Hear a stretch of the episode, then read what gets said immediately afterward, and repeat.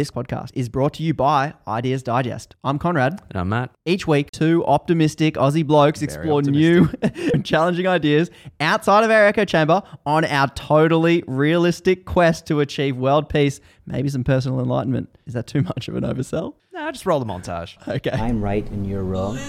What are you talking about? Straight men enjoy gay sex. What? The Bible is extremely pro abortion. You're a sexist man who loves Jordan Peterson. This is progressive? No, this is arson. Do you think that kick us out? I've done psychedelics 150 times in my life. Why the hell should I trust you now? Don't define me by what I do in bed. Oh my god, these ideas can be like a membership key to particular social groups. So break free from your echo chamber each week on Ideas Digest, anywhere you get your podcasts. It's going to be an amazing time. Amazing. Give us.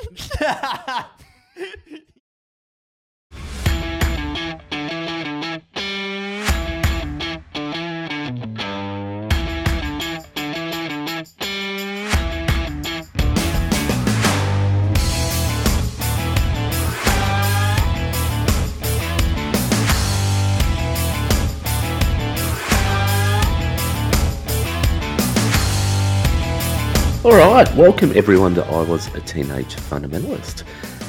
It's good to be here. It's always good to be here, isn't it, Troy? Oh, it's always great to be here.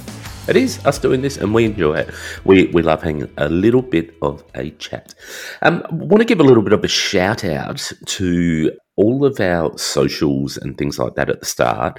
This year, in our show notes, you may have noticed, if you looked in the show notes, that we have a Linktree link in there, which has a link to all of our socials and all those different things. So we are now on YouTube. We've got the Facebook listener group. We've got Reddit. We've got Instagram. We've got Twitter. You can grab our merch from Redbubble. And also, if you could support us through Patreon, that is always appreciated too, as it helps with all the costs of the podcast, advertising, and stuff like that. But yeah, go into the show notes, have a look at Linktree. Yeah, and thank you to all the people that have volunteered to help out with that. Like Holly, for example, she set up the Linktree link there, and she's also been doing our Instagram, and she's also done some amazing work on some of those posts and some of those memes and bits and pieces. So big thanks to her. They make us look really good, our volunteers, don't they, Troy? That's that's certainly admin that helps us with the Facebook group and also with the things like the socials with Holly. We're, we're, we're looking a little bit more polished. I know it's looking a bit swish, which is good. Now, hey man, today I feel we get a bit of, you know, a bit sort of investigative journalist kind of feel today with what we're going to do this episode. I think this is going to be an interesting one. It is. We better keep it to sixty minutes in uh, in theme with the investigative journal journalism. I didn't say that very well. That's investigative journalism. Keep it to within sixty minutes. I see what you're saying. So you're saying we're going to be like a foreign correspondent. Yes, yes, that's exactly what I'm saying. Four Yeah. corners, four corners, right? Oh no, no, okay, I get it, I get it. So you're making reference to that old classic, sixty minutes, which I don't know how it is in the US now, but in Australia it's become a lot more like a current affair and a less and less, you know, sixty minutesy like it used to. Have you noticed that? It's terrible. We actually watched it last week. Just um, there's a story on there that piqued our interest on the ad, and yeah, it was. It was a little bit tabloid. wasn't impressed with it, and uh, we won't be watching it again in a hurry. Yeah, I mean, it always was Channel Nine, but Channel Nine's just become even more Channel Nine, haven't they? Yeah, it has. And for our uh, overseas viewers in Australia, Channel Nine is yeah, it's just one of your garden variety. Network TV stations, yeah, Yeah, exactly. yeah, it's right. rubbish. But today, nepotism. Oh, yes. So this is a good one, nepotism, because it's just rife within Australian Pentecostalism and, and evangelicalism. I mean, it's rife in evangelicalism globally, to be honest, but I, I think this one is this is the kind of stuff that it's just so glaringly obvious. It's just right there. And I think that Pentecostalism in Australia really and megachurches in Australia really don't think there's anything wrong with this. They they're so blind to it that they're just open and you know they're even going to be like I, I dare say you know if any, Pentecostal mega mega church pastors are listening to this, they're going to be going, well, "What's wrong with this? This is the way we've always done it. This is the way it's always been. What what are you talking about? That's something wrong with this." Got to pa- pass the mantle, brother. And you know, anyone who is is not familiar with nepotism, it's the practice amongst those with power or influence of favouring relatives or friends, especially by giving them jobs. And we saw this, you know, outside of the church in the Trump administration, where he had his daughter as an advisor, had his son-in-law as a, an advisor, and none of them in any sort of way had any qualifications to do those jobs except to say that they were related.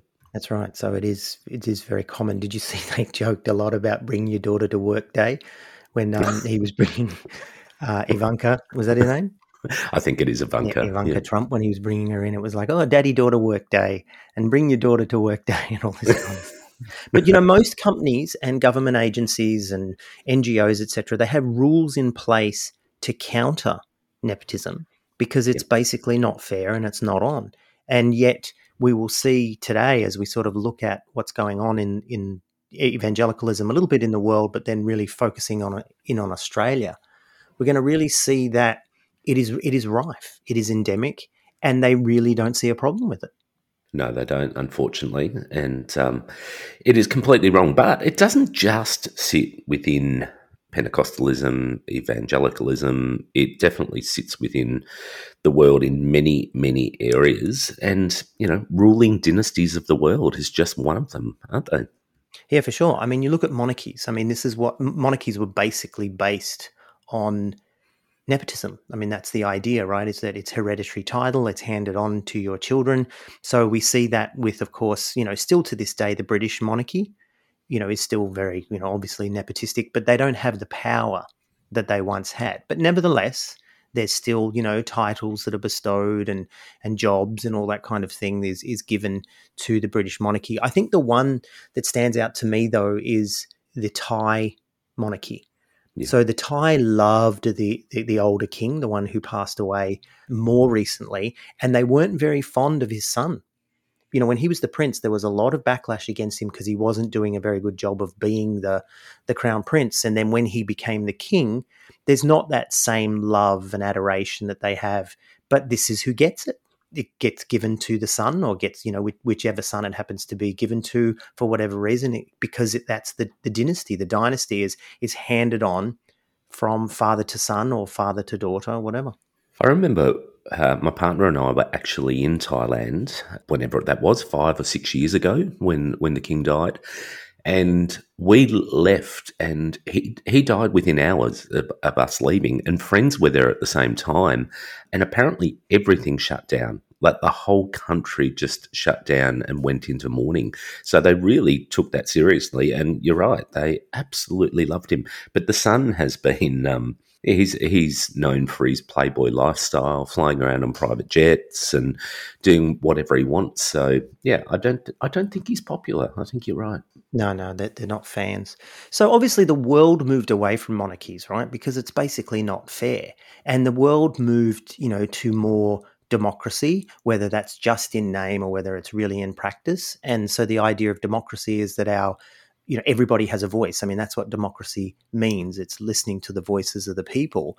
And so our society you know western liberal democracies of course we have multi-party systems. People are voted in and out. Um, but still nepotism is quite strong in in you know different areas of our of our world. But i want to make the point that as a society we have moved away from the idea of giving things directly to your children because simply they are your children, or I should say, giving jobs and power and positions of power to your children. So that's a really important point to make that this is not the way the world runs, or at least Western liberal democracies. But let's talk about where we do see nepotism rife in, in governments today. And we are going to go somewhere with this. We just want to sort of set the scene with this. So, what's the first one, B? That would be our old mate, Kim Jong un. And where did he come from? Kim Jong Il. And where did he come from? Can you go that far back? Oh, oh no. Kim Il Sung. Ah, well, there you go. See, look at you. You're a wealth of political knowledge. Um, look, it's a world of bad haircuts. That's what it is. But um, North Korea, rife with this stuff. And as we can see, it doesn't work extremely well when you see some of that secret footage that comes out of North Korea of how malnourished people are, how unwell they are, how they can't get health care. this shit doesn't work. But, you know, they've got lots of good nuclear weapons. So that's the main thing, isn't it? Well, the thing about them as well is that there's a spirituality, there's a almost godlike quality to these to these three men, and so this sort of mantle, this you know um, lineage, divine lineage, you know, they're sort of handed on from one generation to the next, and maybe that's already starting to sound familiar, but that's what's happening, and we as as Western nations, we look at that and go, that's bullshit. That's not the way it is at all right? People need to be voted in or people need to you know demonstrate their their merit and then they can have positions of power which leads us on to sort of more recent american presidential dynasties right? So like the bushes for example. So we see that bush senior was the president. A couple of presidents later bush junior gets in. And then when we look at the clintons. You know, Bill Clinton was the president, and you know his wife was all of a sudden the you know Secretary of State under Obama, and then she's running for president herself. If you think that's not because she's connected to the power brokers and you know her husband, well, you're kidding yourself, right? Of course. So we see that even in the American system, but the difference between the American system and say the North Korean system is people still need to vote and people still need to choose. So ultimately, you can be connected, but that's no guarantee. Whereas in North Korea, well, it's a guarantee. So the other one, Brian, is Singapore. Now, Singapore is interesting.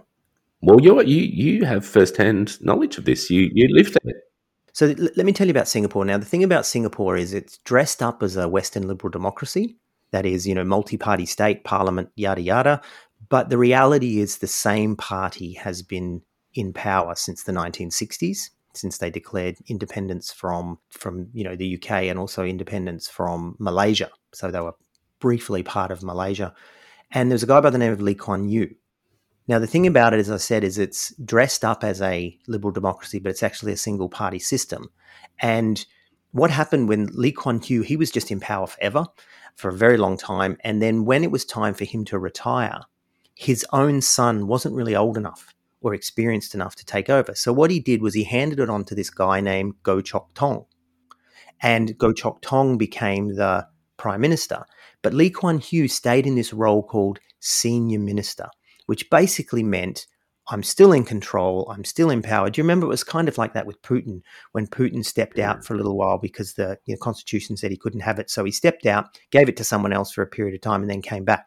Lee Kuan Yew never came back. But what he did do eventually was he handed on the power, or Goh Chok Tong handed on the power to his son, Lee Hsien Loong. All right. So eventually he gave the power to his son. Now, again, the thing about it is it's supposed to be a Western liberal, Western style liberal democracy, but really it's just very much like North Korea. But but all the show is there, all the dressings are there of you know oh it's not nepotistic, but of course in true true Asian fashion, he handed everything that he had on to his firstborn son. Mm, it's interesting, isn't it? Corruption begets corruption as well, doesn't it? Yeah, well, it's a it's an institutionalized corruption. That's the thing about Singapore. That's the thing that I noticed when I was there. It's not illegal. Um, the the laws are actually supporting those in in power and those that are that are holding the power to maintain the power. So it's institutionalized corruption. Is the best way to put it. Yeah, absolutely. Scary stuff, but it's everywhere, isn't it? But but then we come back to the uh, Pentecostal evangelical scene. Frank Schaeffer from a few weeks ago, you know, he really spoke about this, didn't he? Uh, in his experience about his father and the mantle being passed to him, and I think he spoke in the episode about how at one stage someone actually said to him, "The mantle of your father has been passed on to you," and for him, he had a real reaction to that, and he was like, "Fuck." no, I don't want this. Yeah, he, he said, remember, the only reason I was invited to speak, the only reason I was where I was, was because I was my father's son. It had nothing to do with merit, nothing to do with strength. But then he felt that he was recognized as eventually being a better speaker than his father and, you know, more active than his father, etc. But that's not how he got there. He got there simply because he was the son of Francis Schaeffer, evangelical writer and superstar. Well, that's right. And he was speaking on the world stage, flying around in Jerry Falwell's jet. At the time, he was 18, 19, 20, 21 years old, you know, for a four or five year period. I mean, you don't really have the experience that age to be able to speak on a world stage with authority just through your own gifts and talents, do you? So you have to have that passed on and something that Penties and evangelicals are, are brilliant at is going, don't worry about how old they are or don't worry about their experience. They're my child, they're my relation, or just trust me. The old just trust me. That's right. Now, biblically, the, the mantle was passed from the king to the son, not the Yep. prophetic mantle, right? So let's make that clear. It was the kingship that was handed on from father to son. And you could you could argue, oh well, you know, the the, the tribe of the Levites, that you know, priestly role was handed on from father to son, 100%. You could argue that. But I just want to stress that the idea of a prophetic mantle, when we look at like Elijah to Elisha and these kinds of people, they weren't related. All right. So that the, the prophetic one is not handed from father to son. But I want to really stress again it's back to that hereditary title. It's an ancient form of government where it's just given to the son because the son is the son. And there's no such thing in the New Testament. We don't see any of that. Jesus didn't have his own kids. The apostles and the prophets, evangelists, all these kinds of things. We don't read anything in the Bible about mantles being handed on from father to son or mother to daughter or anything like that. I mean, you could argue uh, from their perspective, and even if you look at today's royals, that they are groomed from birth. And I'm sure that all the royals of days gone by and any of these dictatorships that are happening in history and now, that they're groomed from the day that they're born to take up that role. So, from their perspective, they're like, well, this person will definitely be the best person for it because we've actually trained them in how to respond. They become like a ruling class within the church, don't they? Uh, yeah, absolutely, they do. It is frightening. So American evangelicalism is ridiculously nepotistic. All right. So we see um, Jerry Falwell Sr. handing everything on to Jerry Falwell Jr. And then, of course, all the scandals and everything that have happened in there. We see Billy Graham Evangelistic Association handed on to Franklin Graham. Um, and we could list off a whole heap. It is the way that it's done in America. Now, I like what Frank Schaeffer said. Do you remember? He said, if you did this in business in America, you would go to jail. The way that they just hand everything on from father to son and the and the and the rife nepotism, you would go to jail because it's just not allowed. And I don't know if you've seen that show, The Righteous Gemstones, which is a TV show on HBO in the US, but it's on Foxtel and Binge here in Australia on those streaming services. That is a prime example of everything that we are talking about. So if you if you want to go and have a look, please pop over to those um, those channels, watch The Righteous Gemstones, and you're going to see exactly what we are talking about when we talk about American evangelicalism and nepotism. And look, you, you do look at it and go, oh, God, this is far fetched. But reflect on it. And of course, there's a little bit of drama in it, but it's exactly what happens. Um, and I I think the theme of that show is exactly what happens. Sadly, I mean, I remember Frank saying that in terms of Billy Graham, he thought Billy Graham was a very sincere person, but Franklin Graham, he's picked up the mantle and is insincere and far right. And Frank goes as far as saying that these mobs are criminal enterprises. Remember, he said that? That's exactly what he said, yeah. Well, that's the thing I think about the Righteous Gemstones. When you watch the Righteous Gemstones, you see the, the father's character, John Goodman's character, is actually quite sincere. Yep. And he's often face palming at his kids' behavior. And, and we'll come back to this a little bit later because there's one one case in particular in Australia where I know that the senior pastor of the church is just face palming at what his kids are actually up to. Brian, before we get into what we're about to talk about, I just want to say to those that are listening hold your lawyers, okay? We are making no accusation of any illegal actions. Okay, so we are not in any way saying that anyone's done anything illegal that, that's not already on public record, etc. But we are asking, is this ethical? And is this right? And from a church perspective, even more so, shouldn't the standard be even higher? You would think so, wouldn't you?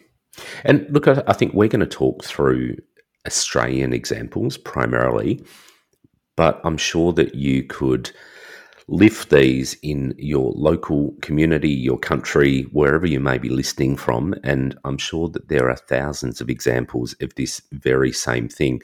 And if you are listening from outside of Australia, you know, you can Google these and verify these stories that we, we are going to be telling.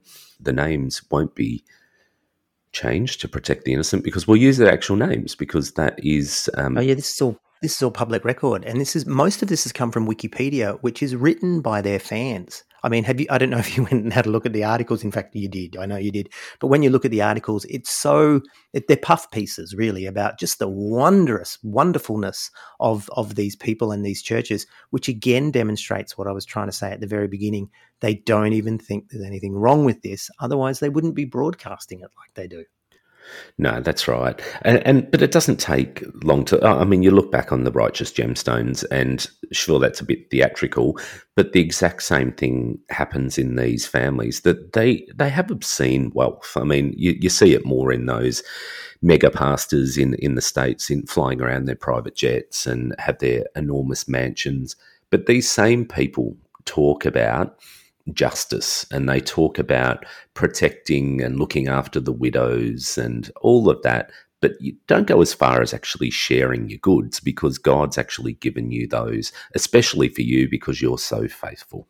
Oh, that's right. When Jesus said to the rich young ruler, sell everything you have, oh, he was talking to him. He wasn't talking to us.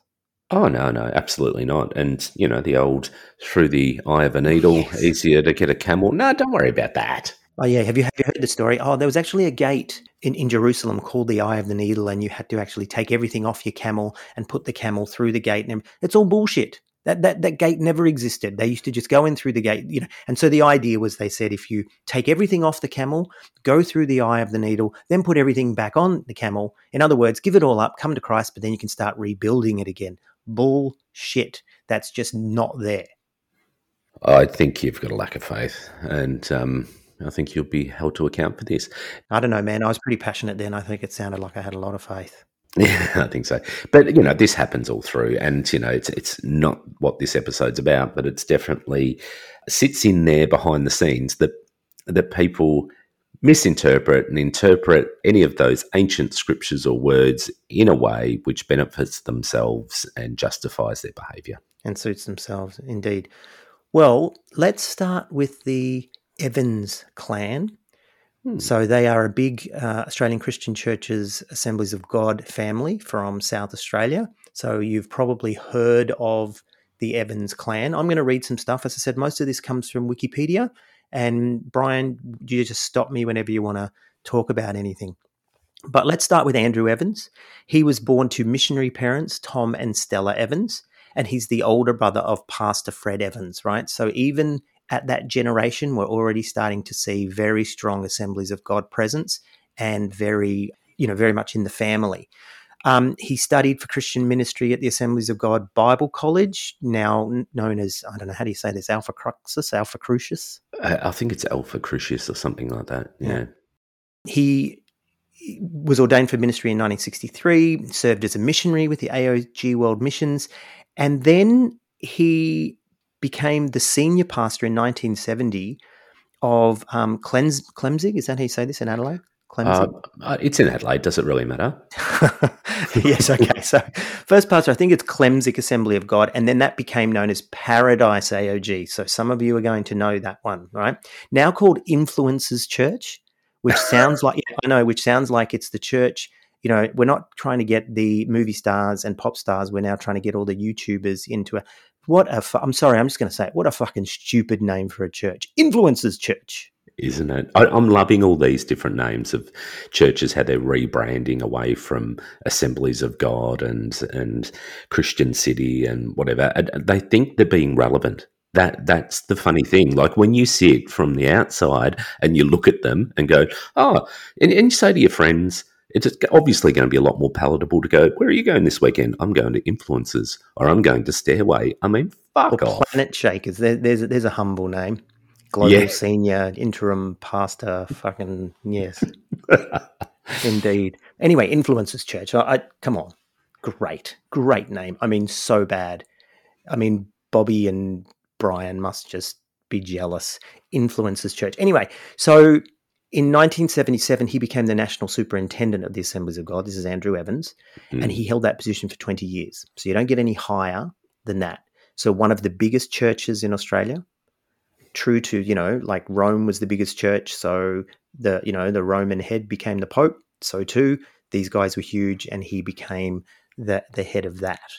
Okay, can you remember the, the? I'm sure you do. The the basically the fame and glory that surrounded Ab, Andrew Evans when we were in Great Big AOG. I mean, that was in his prime, in his last probably last five to ten years of being superintendent. But he would come and speak. He was often spoken about. He was really seen as someone who did have a great deal of power and influence. Indeed, indeed. Now there was a guy named Danny Guglielmucci. That's how you say it properly. Apparently, I heard him once correct us, but he was known as Danny Gug. Danny Guglielmucci. Do you remember him? Now he was Evans's assistant pastor for a very long time in Paradise AOG, while Evans's own boys, Ashley and Russell, were young. So Guglielmucci, remember Goh Chok Tong, right? So Guglielmucci is the 2IC because, you know, Ash and Russ are too young. But they eventually became youth pastors and youth leaders, right? So they mm. were stepped into that role. Now I want to tell a bit of a story, and this comes firsthand. So I was at a youth alive conference in the 90s, and Danny Guglielmucci stood up and he gave us a sermon, you know, but but before he did the sermon, he started to talk about this thing that he called jobs for the boys.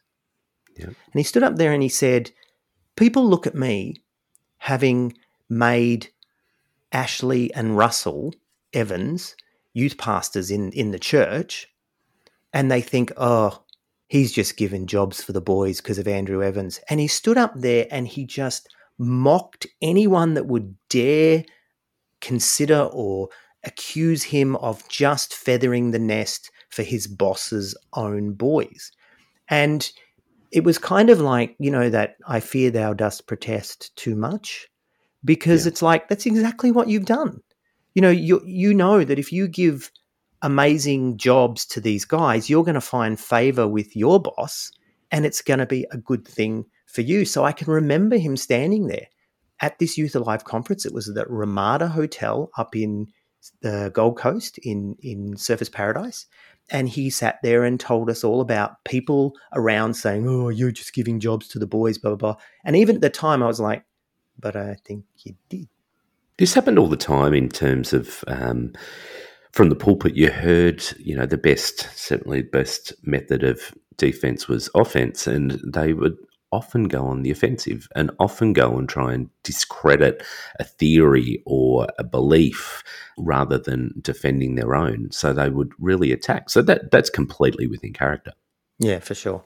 So Paradise was huge. Was a really big church. They started Youth Alive South Australia and the Evans boys, right? This is Ashley and Russell, not to be confused with cousin David, who was a singer. They were high profile in that. And I assume that they ran that at some stage. Now, I tried to do my research and I can't say that 100%, but I'm 99% sure. But nevertheless, I can't say 100% that the um, the Evans boys were at the helm, but I'm pretty, pretty sure. Was this around the stage they took it back from the apostolics? Yeah, right. They took it back from the apostolics. Indeed. Indeed. No, I don't think they needed to because they never fucking let it go. No. No.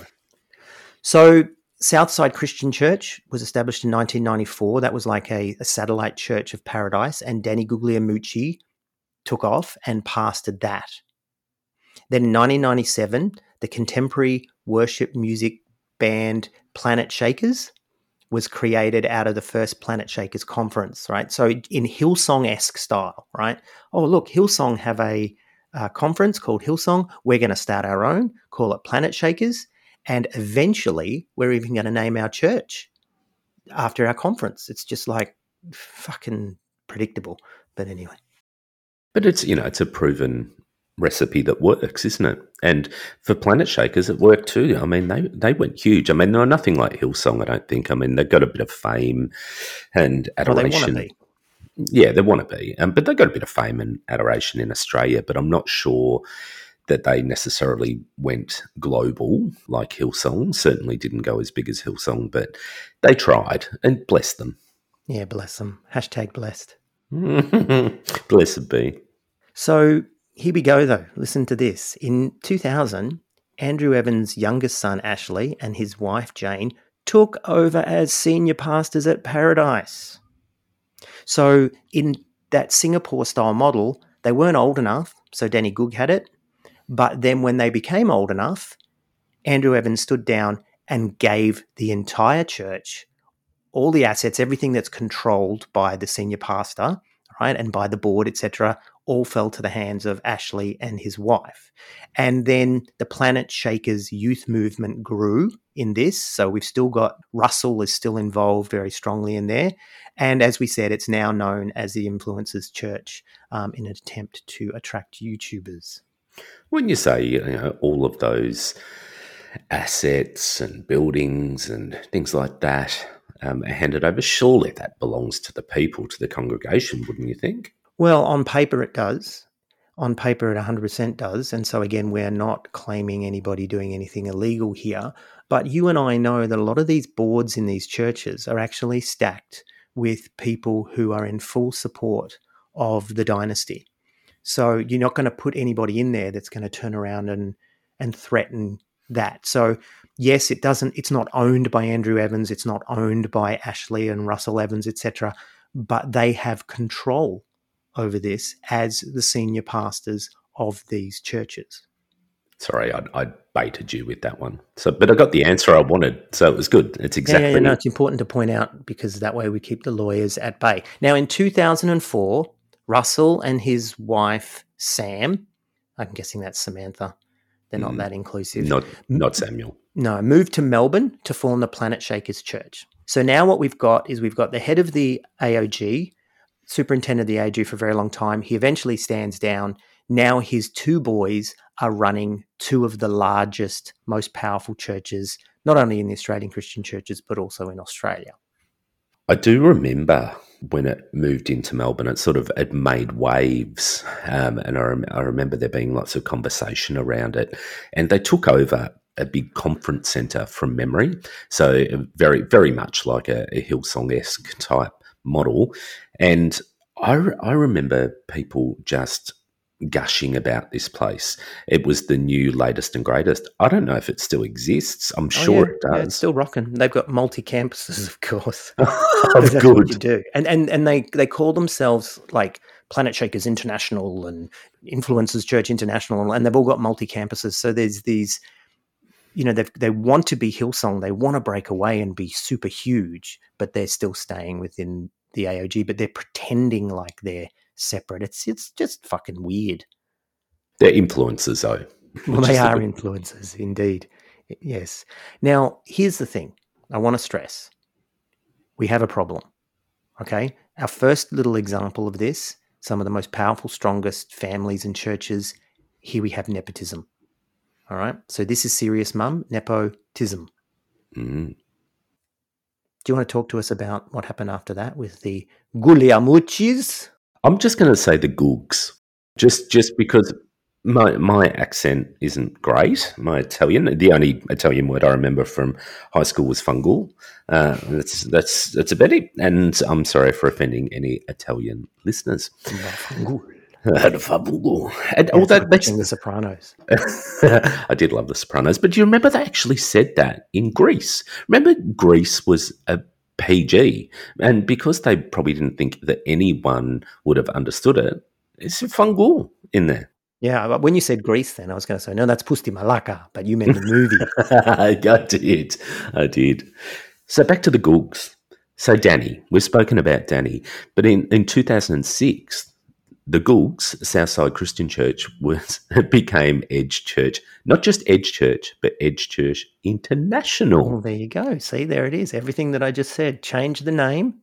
And you know, they don't change the name because they're trying to distance themselves from bullshit. They change the name because they're trying to be cool and hip it's marketing. Like all of these big churches these days have a marcoms department. They're very good at it. Like if, if I mean, we've reflected on this before. If you have a look at Pentecostal churches, they are the ultimate marketing machines and their comms are very slick, very, very slick, have some great little snippets and clips and they're very emotive, very, very good.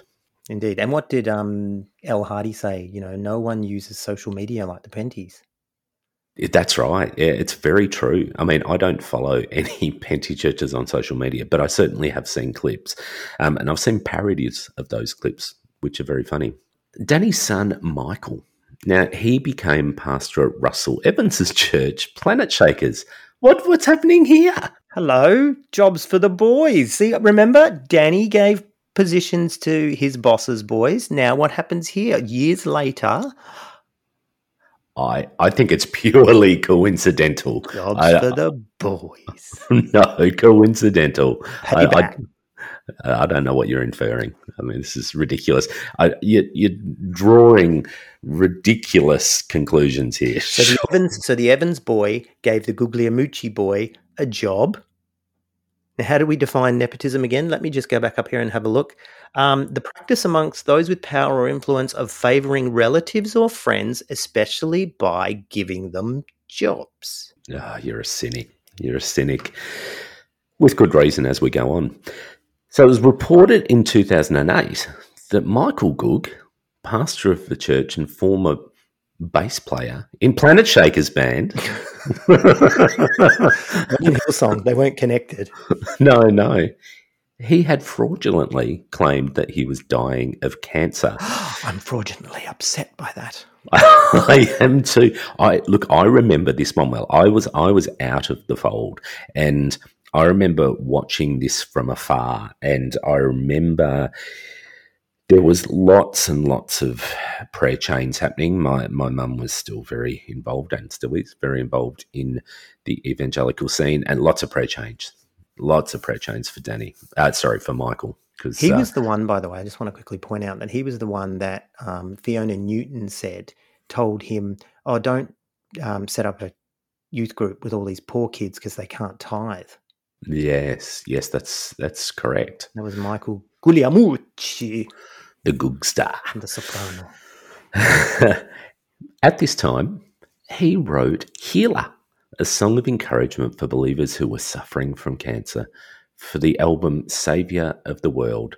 And now this was released in 2007. Oh, praise the Lord. I'm, I'm fraudulent, fraudulently touched by this. I think I'm genuinely feel sick from this. The Goog, he performed the song regularly over a two year period, often with oxygen tubes up his nose. Fraudulently up his nose. Oh, no, they were genuinely up his nose. And during this time, he received money from supporters who believed his illness was real. So, so you're saying here that he was not sick. He told everybody he was sick. He was releasing almost Christmas songs, basically about his sickness. He's got tubes up his nose and oxygen bottles, and but it was all fake. Yeah. And not only this, but again, we see Planet Shakers and Hillsong do a little bit of a collab here because that track, Healer, was added to their Hillsong's album, This Is Our God, scandalously later removed. Oh, praise the Lord! Fraudulently removed. no, no, it was genuinely removed. Um, but the Googster, he uh, later explained his actions. What do you? I mean, his actions of believing that he had cancer, well, not believing, fraudulently deceiving everyone that he had cancer. What was it from? A long-term porn addiction. Sorry, I, I don't understand that. So you're saying that instead of saying, "Oh, look, I was overwhelmed, I was pushed to succeed, and there was too much pressure on me," he actually said, "Oh, it's because I'm into porn." Yes, it's an obvious link. I mean, can't you see it? No, Either can I. Um, the old Googster was full of shit, and uh, and I stand by that uh, because it was proven. Uh, so representatives of the church with the, who the Goog had affiliations told the press they were totally unaware of this situation. They weren't part of this scam. And in an email sent to Hillsong members, the church's general manager, George Afghanistani. yeah, I don't even know how to pronounce that one, but George Aghajanian um, said the news was even a shock to the Goog's own family. Mm, I, but I do remember, in defence of his father, Danny, I do remember when he came out to speak about this at that time, he did look genuinely shocked. He looked he looked like he was genuinely hurting and destroyed by what his son had done. I mean, it was messed up. It wasn't getting up on stage once at uh, during a sermon and going, "Oh, guys, I've got cancer. Pray for me." I mean, this was a scam that went on for a couple of years. It raked in a fuckload of money um, because you had to support. Michael and you know pray for him and heal, but also give him a um, a little bit of a financial boost at the time. Oxygen bottles aren't free. They're not free, but I, I do wonder what was actually in those bottles. I, I think it was an early forming form of vaping. This was back in like 2007, but there was something going up his nose, and it certainly wasn't oxygen. Yeah, for, for the sake of lawyers, we just want to stress that that was a joke. So, you know, his whole family was shocked, the old googs. So, what did they do at that time? They stripped him of all his credentials as a minister. That was the Australian Christian churches at the time, stripped him. And they promised that all money donated by listeners inspired by that song would be returned to them or donated to charity. Now, what charity do you think that that might have gone to, given that churches have charity status? Well, I reckon it might have been something to do with Edge Church International. Yeah, like quite Australian possibly. Christian churches. It wouldn't be that hard to actually return the money to people because generally you have to put your details when you donate. So they But not necessarily, Brian, because you think about it, there'd be those, you know, those mauve coloured bags that are handed around in the in the services and people would just be sticking cash in. I think it'd be like my old mate who was asking for 44 gallon drums to be filled with cash. I reckon that would have been happening. Um, but yeah, look, it, either way, whatever. Like he was stripped, he was disgraced. The, really, the family was disgraced, weren't they? They were. And so that should have been the end of him, right? Really, from from if that had happened in the in inverted commas real world, then that would be the end of someone. They're disgraced, they're out, they're gone you know, go and work at Macca's, you know, get a job at Coles New World or whatever it is, because he probably doesn't have a lot of options. Hang on. Are you saying are you What? saying it wasn't the end of him? I, I don't know. This is your story. Oh my god! I can't believe that you're inferring that it wasn't the end of him. It should have been, right? Hmm. Wait, there's more. Hi, I'm Stephen. And I'm Celine from the Cult Hackers podcast. So I'm a former member of a high control group, otherwise known as a cult, who left when I was about 30. That's about the time my daughter was born. That's you, Celine. We explore what it's like to be in a cult and leave one. We interview former members and leading cult experts. And we also talk about the long journey of making sense of the world afterwards. Yeah, that's a journey that you've witnessed and helped me with. I'm a media graduate interested in the place cults have in our society. And I'm an organisational psychologist these days with an interest in leadership and who also studies cults and cultic groups. There's a new episode every week where we look at cults from every angle and attempt to crack the cult code.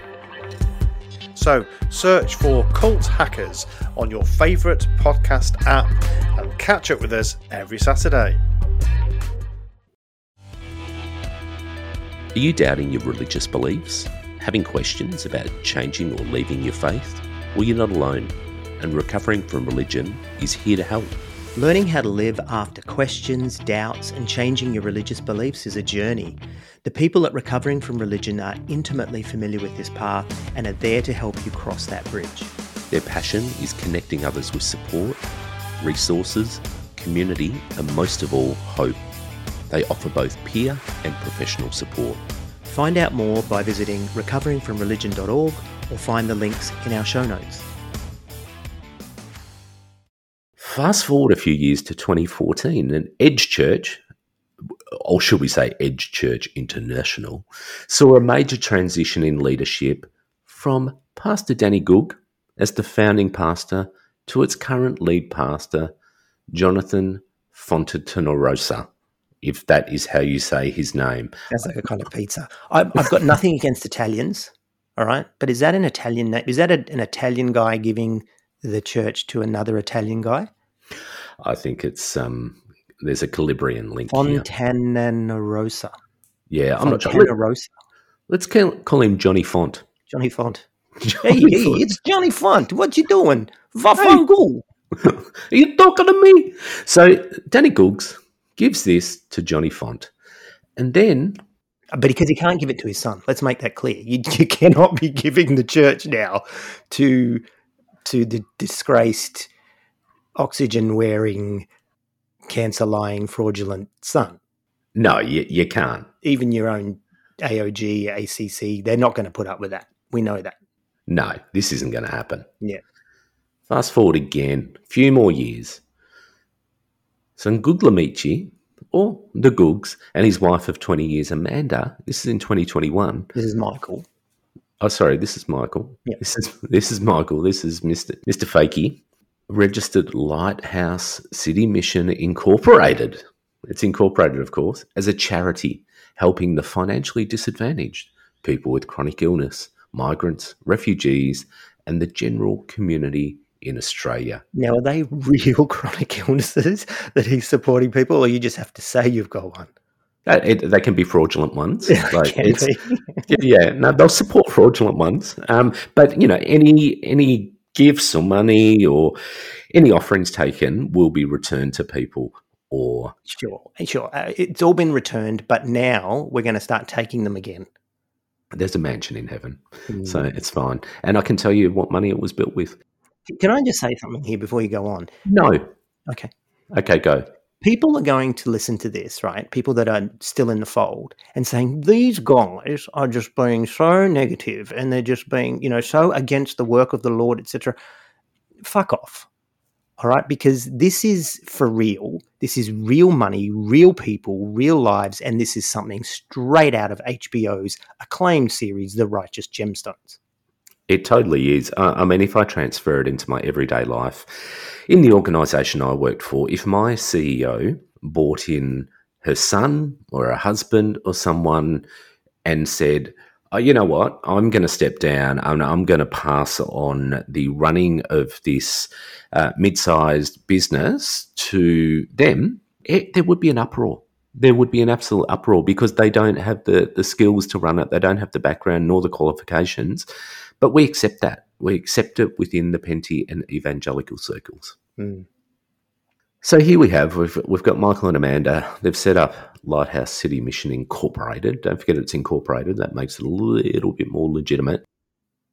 Their godly instructions included that he and his spouse, or Team Goog, should they resign their roles at his father Danny's church, Edge Church International, and sell their home and relocate to Port Adelaide. Now, that came from the New York Post.com, right? So, what we're saying there is that he got godly instructions wherever the godly instructions came from, which means that they had to sell everything. Didn't mean they have to give the money away. They just sell everything, relocate. But what's really important is they resign their roles at their father's church, at Danny Goog's church. Hmm. Resign their roles. This is in 2021. So, what does that mean, Brian? That means that they were back employed to lead the fold who they'd fraudulently deceived. Well, not they, he had several years back. So his dad had basically, after all that bullshit, hired him back onto staff at the Edge Church. Yeah, well, he'd obviously dealt, uh, dealt with his porn addiction at that time, so he- he'd have no temptation to then lead people astray with his fraudulent claims. like setting up another charity. So let me go back and look at nepotism again. What's that definition?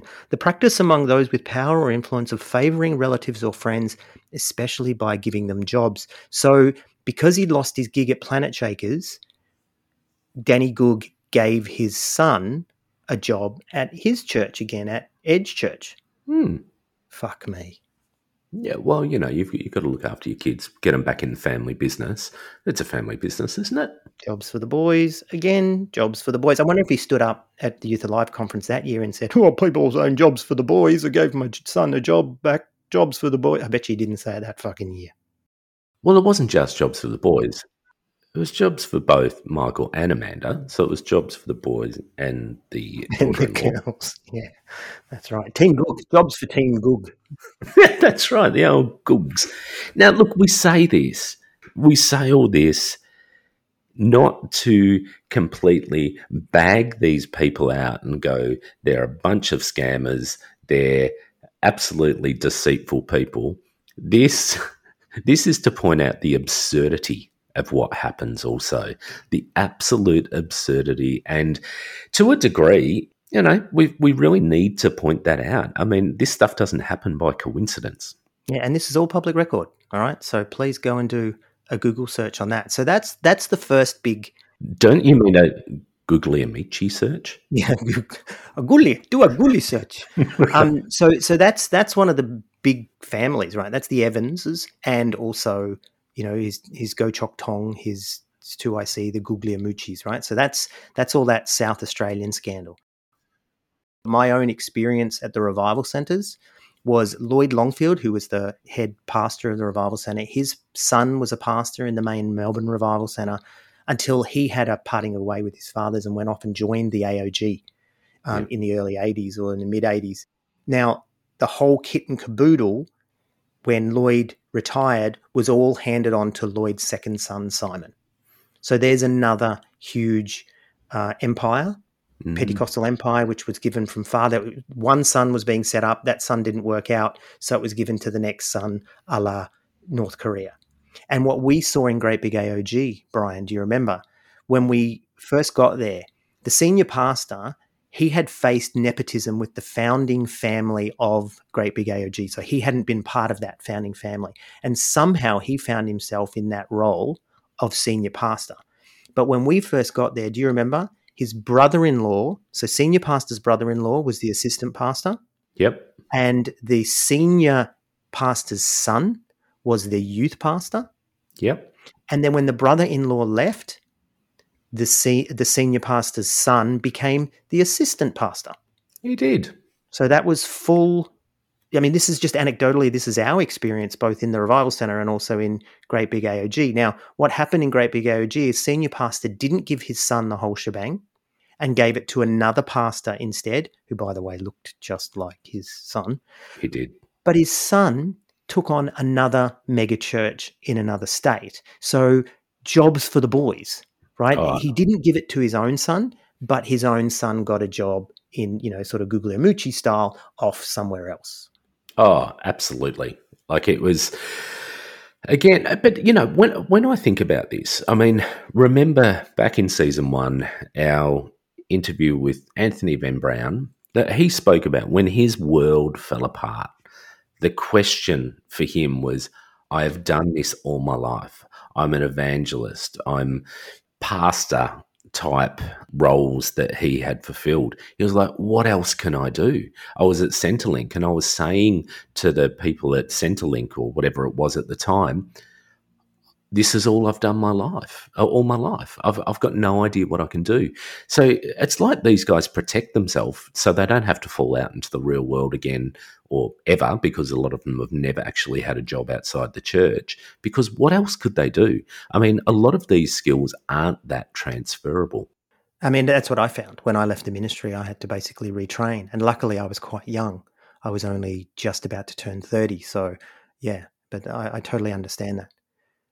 So I'm going to share this one. Now, there's a church in the suburbs of Melbourne in a place called Dingley Village, and it's called Echo Church. Now, I've just chosen this randomly. And what I mean by that is this is you're going to see this in a lot of other churches, but here's one that we can just demonstrate. It's not just these big empires, it's also these small churches. Now, this church used to be known as Harvest Christian Life Center, and it was started by a guy named Tom Rawls. Do you remember Tom Rawls? I do remember Tom Rawls. Yep, he was he was instrumental also in Church of the Rock with Dave and Rosanna Palmer and connected to all that. Very much big in the Victorian Assembly of God. Now, when he left, to go to Thailand as a missionary. This is Tom Rawls. His kids and family were all too young, so he took them all with him. So he had no one to give it to. But he gave it to a guy named Mike Smith, Pastor Mike Smith. And so Mike Smith took over Harvest Christian Life Center, which I think used to be in Moorabbin. Okay. And then, or, maybe it was always in Dingley, I'm not sure. But Mike Smith eventually renamed the church Destiny Church, as you do, right? Because it can't be called harvest anymore. Sounds too much like um, a you know type of bread. So now it has to be called Destiny Church. But here we go. You ready? So Smith had that church from when Tom Rawls gave it to him sometime in the 90s. But in 2018, he handed the church to his daughter and son in law, Justin and Lee Box. Now, I don't know if he didn't have a son, but he gave it to his daughter. And it seems to me that sexism trumps nepotism here because he didn't just give it to his daughter, he gave it to the son, son-in-law. So the son-in-law becomes the senior pastor, but it's still in the family, if you know what I mean. Mm. And then in 2019, what did Justin and Lee do? Change the name of the church to Echo Church. Church. Echo. Church, Echo. Church. Yeah, that's right. Echo Chamber. Echo Chamber. Hmm. Yes, Echo Chamber Church. By the way, they're very strongly affiliated with Bethel, not just the Australian Christian churches, churches, churches, churches. churches. So this is Echo Church, right? So interestingly, the worship leader's name, this is all on their website, all right? I didn't make this up. Interestingly, the worship leader's name is Mitchell Smith. Remember Mike Smith? Now, Smith's, a, Smith's a common. Yeah, no. it's true. Now, I'm not sure if there's any relation. and in true journalist, journalistic fashion, I emailed them and said, is, is Mitchell Smith related to Mike Smith? But they didn't reply. Oh, I wonder why. Yeah, so I can actually say, uh, we reached out to the blah blah blah, but there was no reply. Just like just like on the news. Now, if someone could find out and put this in the Facebook group, that would be wonderful. Is Mitchell Smith related to um, Justin and Lee Box? But he's the worship leader, which is a big deal in these kind of churches. They are multi-campus, I think, as well. I think that they possibly Echo Church, international, national, national, national. I'm not sure. Nevertheless, smaller, much smaller situation here, but it's another church control of all the assets and all the money and all that kind of stuff is handed on to the family again. Dun, dun, dun, dun, I think there's a theme. There is a theme.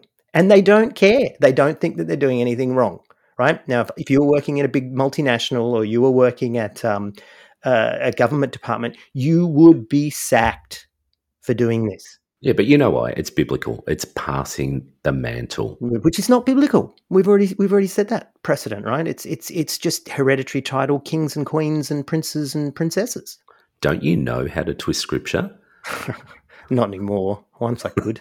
I do. There's there's a great a great song by a Christian band called the Rockin' Rabbis that came out of Perth, and I, I did I, I, knew the uh, the singer Owen Beck through one of my brothers, and they had this great song called "I'm Into Twisted Scripture," and it's a, really good. Just Google the song. It's it's a fun song. The Rockin' the Rockin' Rabbis are a fun band to yeah, you to. actually put me onto that song back in the day. Yeah, wasn't it? Oh man, do twisted scripture, or something like that. That's how it went, didn't it? It was, sort of, it was like it was, that. It was very tismish. I'm, I'm Yes. tism again these days. This is Are serious, you? Yeah, nepotism. Yeah. All right. Now, here comes our favorite one. And I'm going to hand this one over to you because this is our favorite of all easy targets because this one is just a prime demonstration of like we, we've shown you this is pretty full on, right? But now when we get to this church, nepotism goes to a whole new level. Yeah, and look, we we don't mean to single this church out, except for we mean to single this church out uh, because it's it's really easy because they're in the bloody news all the time, and we know this. And again, all of this is on the public record. That'll be Hillsong. So, where did Hillsong start? It all started with Frank Houston. Now, Frank was born in Wanganui, and I can tell you, I've been to Wanganui Oh, brew, it's a suck place. I loved Wanganui. It was a, a, beautiful little town up in the north of the North Island. So Frank, he was with the Salvos. Not long after turning 18, he married Hazel. They had five kids, including our favourite Houston Brian. The couple transferred then to the Bappos and later to AOG in New Zealand. Went on and on through New Zealand, through to, you know, 1965 to 71, he served as the superintendent of the AOG in New Zealand. And in 77, they moved to Australia. So Hazel and Frank moved to Australia and founded the Sydney Christian Life Centre in Double Bay.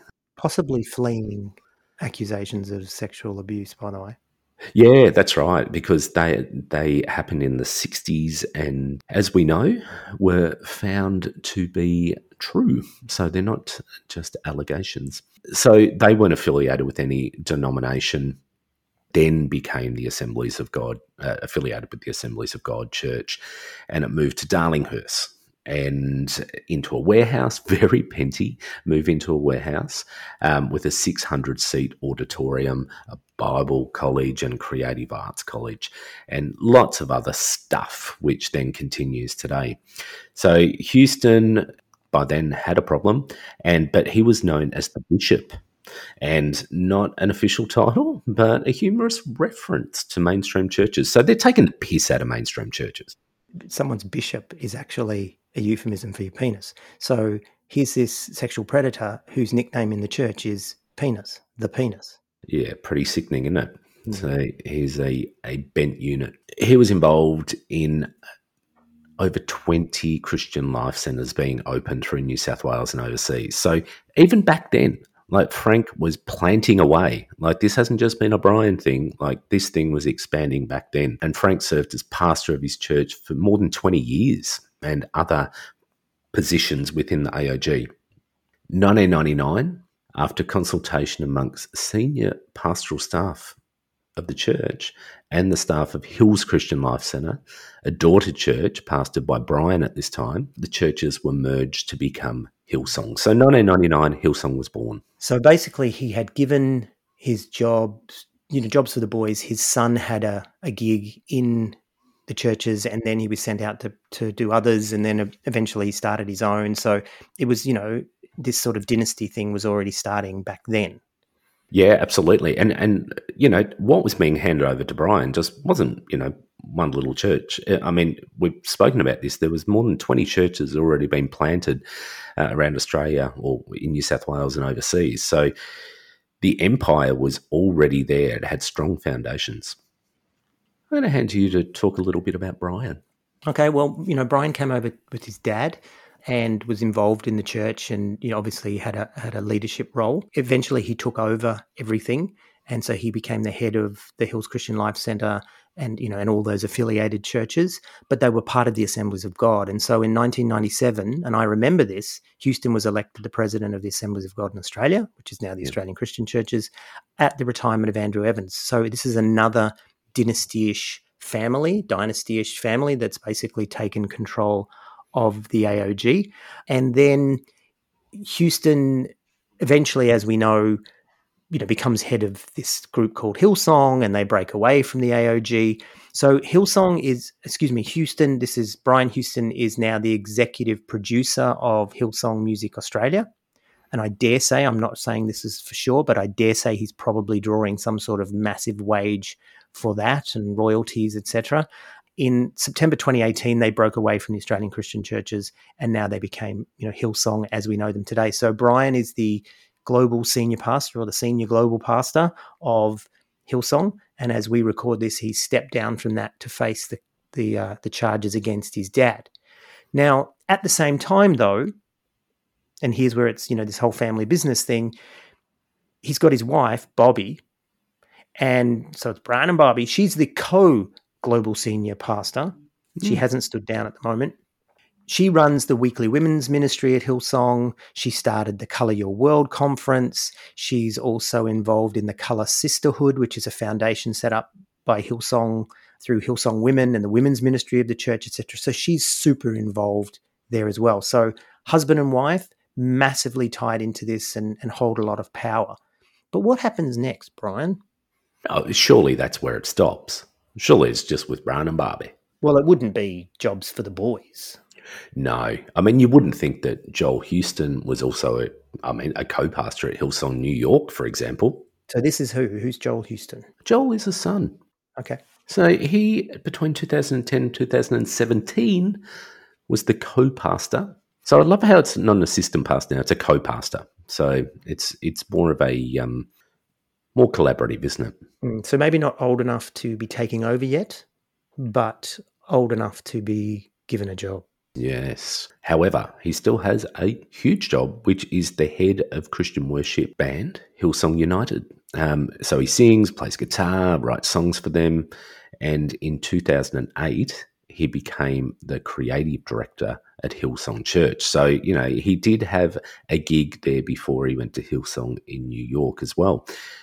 Hey, can I just say that the creative you know, think about something like Hillsong where music and performance is everything. To be the creative director of that church, that church is no small role. That's massive. That's massive. Yeah. But, you know, he was anointed. Daughter, Laura Toggs, she's a pioneer of young and free. She got um sorry, I just wanted to say Laura Toggs, is she got a child named Dickie? I hope so. I hope so. And just just for our listeners uh, that aren't familiar with the the swimmers called speedos, we call them dicky togs in Australia, in some parts of Australia. So she's obviously married someone else. That's why she's not Laura Houston. Yeah, I don't think she's tried to disassociate her, herself from the, the family, that's for sure. Um, so, together with her family, well, her husband, Peter, uh, they pastor the youth ministry of Hillsong Church. God. Small gig. Small gig. But yeah, according to um, the, the website, she's a visionary. So, much This is like their own father. website, by the way. This comes straight from Hillsong. Oh, yeah, yeah, absolutely. I mean, visionary. not. Yeah, just like her father, Pastor Brian Houston. That's what it actually said. Yeah, that's right. So what they're doing is is putting some preparatory groundwork in for uh, handing over some other stuff. But she also has the Secret Garden TV. now, can I stop you there? No, Because the secret garden is a euphemism for a woman's vagina. I have not made this up. So we've got the bishop, grandpa, and now she is pioneering the secret garden TV. this is ridiculous. Hmm.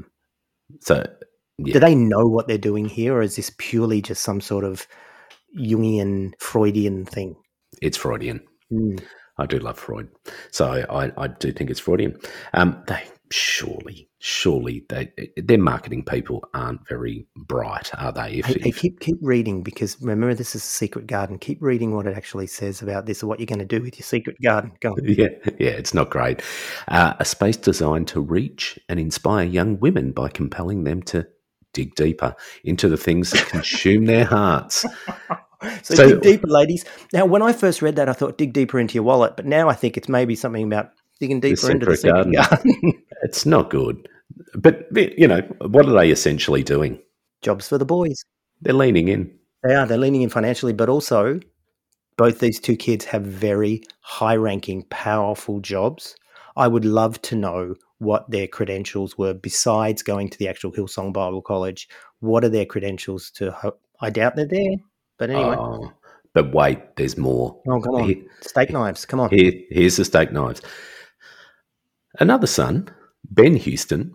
So Ben is married to Lucille, and together they're the global online lead pastors of Hillsong Church, which I'm sure during COVID saw a massive Yeah, they saw millions of hits, hundreds of millions of hits, I think. So this is no small role either. No, this is massive. What are they? They are passionate about God and the church and have a real heart to see people find hope, life, and answers in Jesus Christ. Yeah, and also really, really keen to see dad give jobs for the boys. Yes, it's all racked and stacked, isn't it? None of the kids have had to go and work outside of the family business. Not for very long, anyway. No. But very recently, what's Brian done? He's announced that Ben and his daughter in law would be pursuing their dream of starting Hillsong LA in the OC area sometime in the next year. Wonderful. Isn't that wonderful? Of all the people that God would call to take this choice plum of a of a church, and I could imagine the amount of money that's being thrown at this because this is Hollywood, right? This is where the you know music scene and the actors and everything are all. This is going to be a big deal. So who's he going to trust with this? Is he going to trust? You know those feisty leprechauns, the Dooleys. I don't think so. Oh, no. I don't think so. This is one's going to go to a Houston. Go to the kids. Yeah. So the dynasty continues, doesn't it? And so, so they look at this and they think Houston's, we don't have a problem. They do. They, do indeed have a problem. I love what it said here on the, in this article. It said Ben Houston insisted that his plans for Hillsong's expansion to LA were not indiscriminate, but are intentional, prayed about, and thought through, Oh, that's nice. and fucking nepotistic. yes. I love it. That's like indiscriminate. Fucking discrimination up your fucking wazoo. This is so discriminatory in a positive sense towards you, Ben and Lucille Houston. But they would see it that they are blessed because they're rubbing shoulders with all the elite in Hollywood. Yeah, that's right. Hashtag blessed. Mm-hmm. Hashtag blessed. So, so what we've seen here today, Reverend Dr. Brian, is that we have seen serious evidence of nepotistic dynasties, both small and large, in the name of the Lord. And that's okay. Pentecostalism. If it's in the name of the Lord, you can get away with it, can't you? Because God has told me, we've prayed about it, we've been given a vision, we've been given a word, and We've been given jobs for the boys. yeah, but dare dare not question that. Because if you do that, you're questioning God, aren't you? Because do you remember what they used to say to us once upon a time? And you probably heard this a lot as well, and you hear this from the leaders: is church is a theocracy, not a democracy. yes. right? Which reminds me again of this hereditary title shit. You know, I mean, that's really what happened in you know in those European monarchies. God put them there, and God would cause the boy or the daughter to be born to me, and that is the next person. It's all God. It's all on God. So it's a theocracy, not a democracy, and you don't have a say. No, you absolutely don't. And particularly, you know, you look at the rise of the megachurch in Australia, I mean, globally, but if we're we're just concentrating on Australia here, I can't think, I mean, I'm not involved in the scene, I'm not close to it, and I'm not actually that close with too many people that are. But I'd love to hear examples of where these churches have been handed over to someone who's not related or someone who's not part of one of these royal Pentecostal families. Oh, look, it, it does happen because there are times where there, you know, the, the as I said before, the person is not, you know, the son or the daughter is not old enough yet, or this, you know, the person gets removed, um, or something goes horribly wrong, and you know, or, or, or there just isn't a child at all. So occasionally, it definitely does happen within within Pentecostal churches that some, you know, that people get it, but by and large, this nepotism is still a huge issue. And I think the thing that really struck me is, and I want to say this to people that are involved in it, not not those of us that have walked away. When you give your money to these churches, you are actually giving your money to families and family businesses. Yep. And so you, you could argue, hey, this is how fi- family businesses work in the world. You know, you've got camping store, for example, and our family's been, you know, running that for a while and, you know, they hand it on to their children 100%, right? And that's okay for them.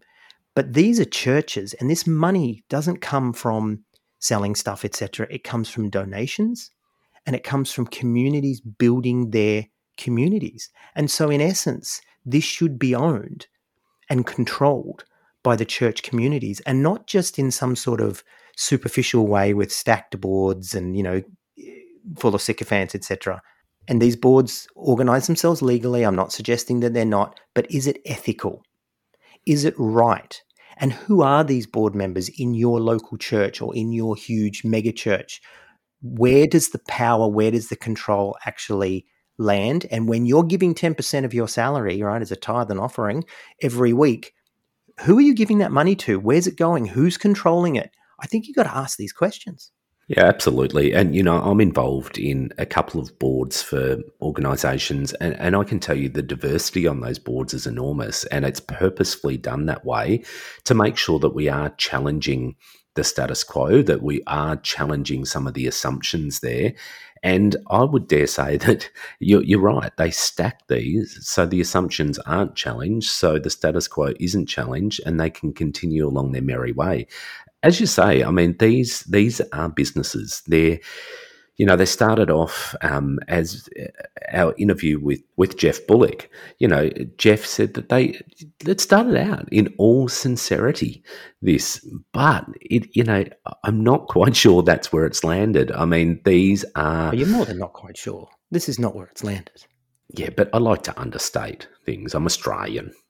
Fair enough. So, but you know, it's it's it, it's horrendous. I mean, you, you look at this. I mean, this is people's spirituality. It's their eternal destiny. If you're looking through their eyes, um, and it's being messed with in this way. The thing is, for me, Brian, is people are being called to sacrifice for building funds or for missions or whatever it is that they're that they're sacrificing to, but the money is going to these small groups of people and even families that have ultimate control.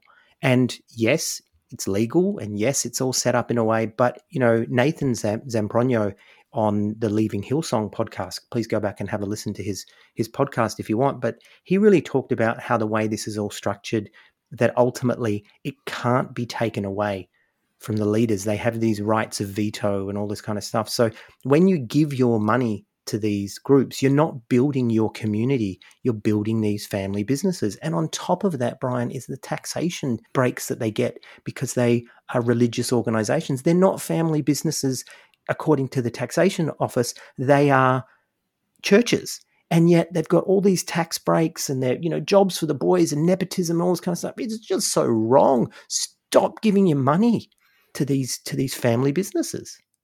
Yeah, it's madness, isn't it?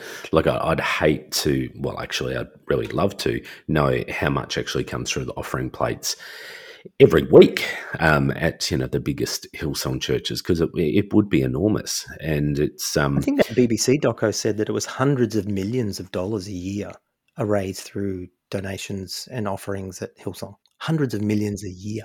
It'd have to be, and and then you think of the music. You know, the music would make tens, if not hundreds of millions of dollars. I mean, this stuff hits the global charts, Billboard charts, the ARIA charts in Australia. I mean, this stuff is making some serious coin. And then it's all going into the families, and then it's all handed on to the families. So when Brian stood down, I don't think his kids are old enough yet, or his kids are in a position yet to be able to do this. So he had to give it to Goh Chok Tong, aka those leprechaunish Dooleys, to take over. But it's just, it's just you know interim, temporary. You're not a Houston or interim temporary, you're not an Evans, or interim temporary, you're not a Smith. This is the way it works. And, and I get angry. Can you hear me? It just pisses me off. And I just think you're getting ripped off, people. Give your 10%. You know, uh, here's another thing, right? I remembered this. The, the, the Bible says, or he that gives to the poor lends to the Lord. So stop giving to the rich people. If you believe in prosperity, you're supposed to give to the poor. So stop giving to these people. Find your charities, find the things that are doing, give to them, keep giving, keep being a Christian, but stop getting ripped off. And, or, you know, demand some accountability around where this money goes. Uh, I haven't looked, i will be interested actually, I'll do this after this episode, of, of getting on and Googling and see if you can see the annual general meeting documents because I know the organization I work for, we have to publicly declare those documents. We have to put them on a website. They have to be registered, and that actually shows the transparency of the finances in there. Also, our setup as a board, our activity, how we've acquitted against any funds that have come in from our funders. So I wonder, I wonder if they have to be that transparent. Let's Google. And maybe they are. Maybe they are, but ultimately that doesn't matter do you know what I mean? You can keep all the rules, but is it ethical? And I and I say it's not.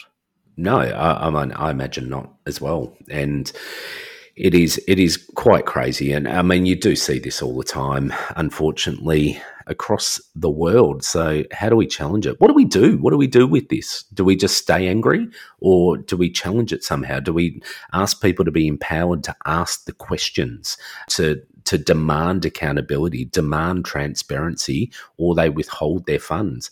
Well, it's really difficult because there's so much manipulation within these mega churches that, hey, don't argue with us, argue with God. God's put us in this place, God's told us to do this.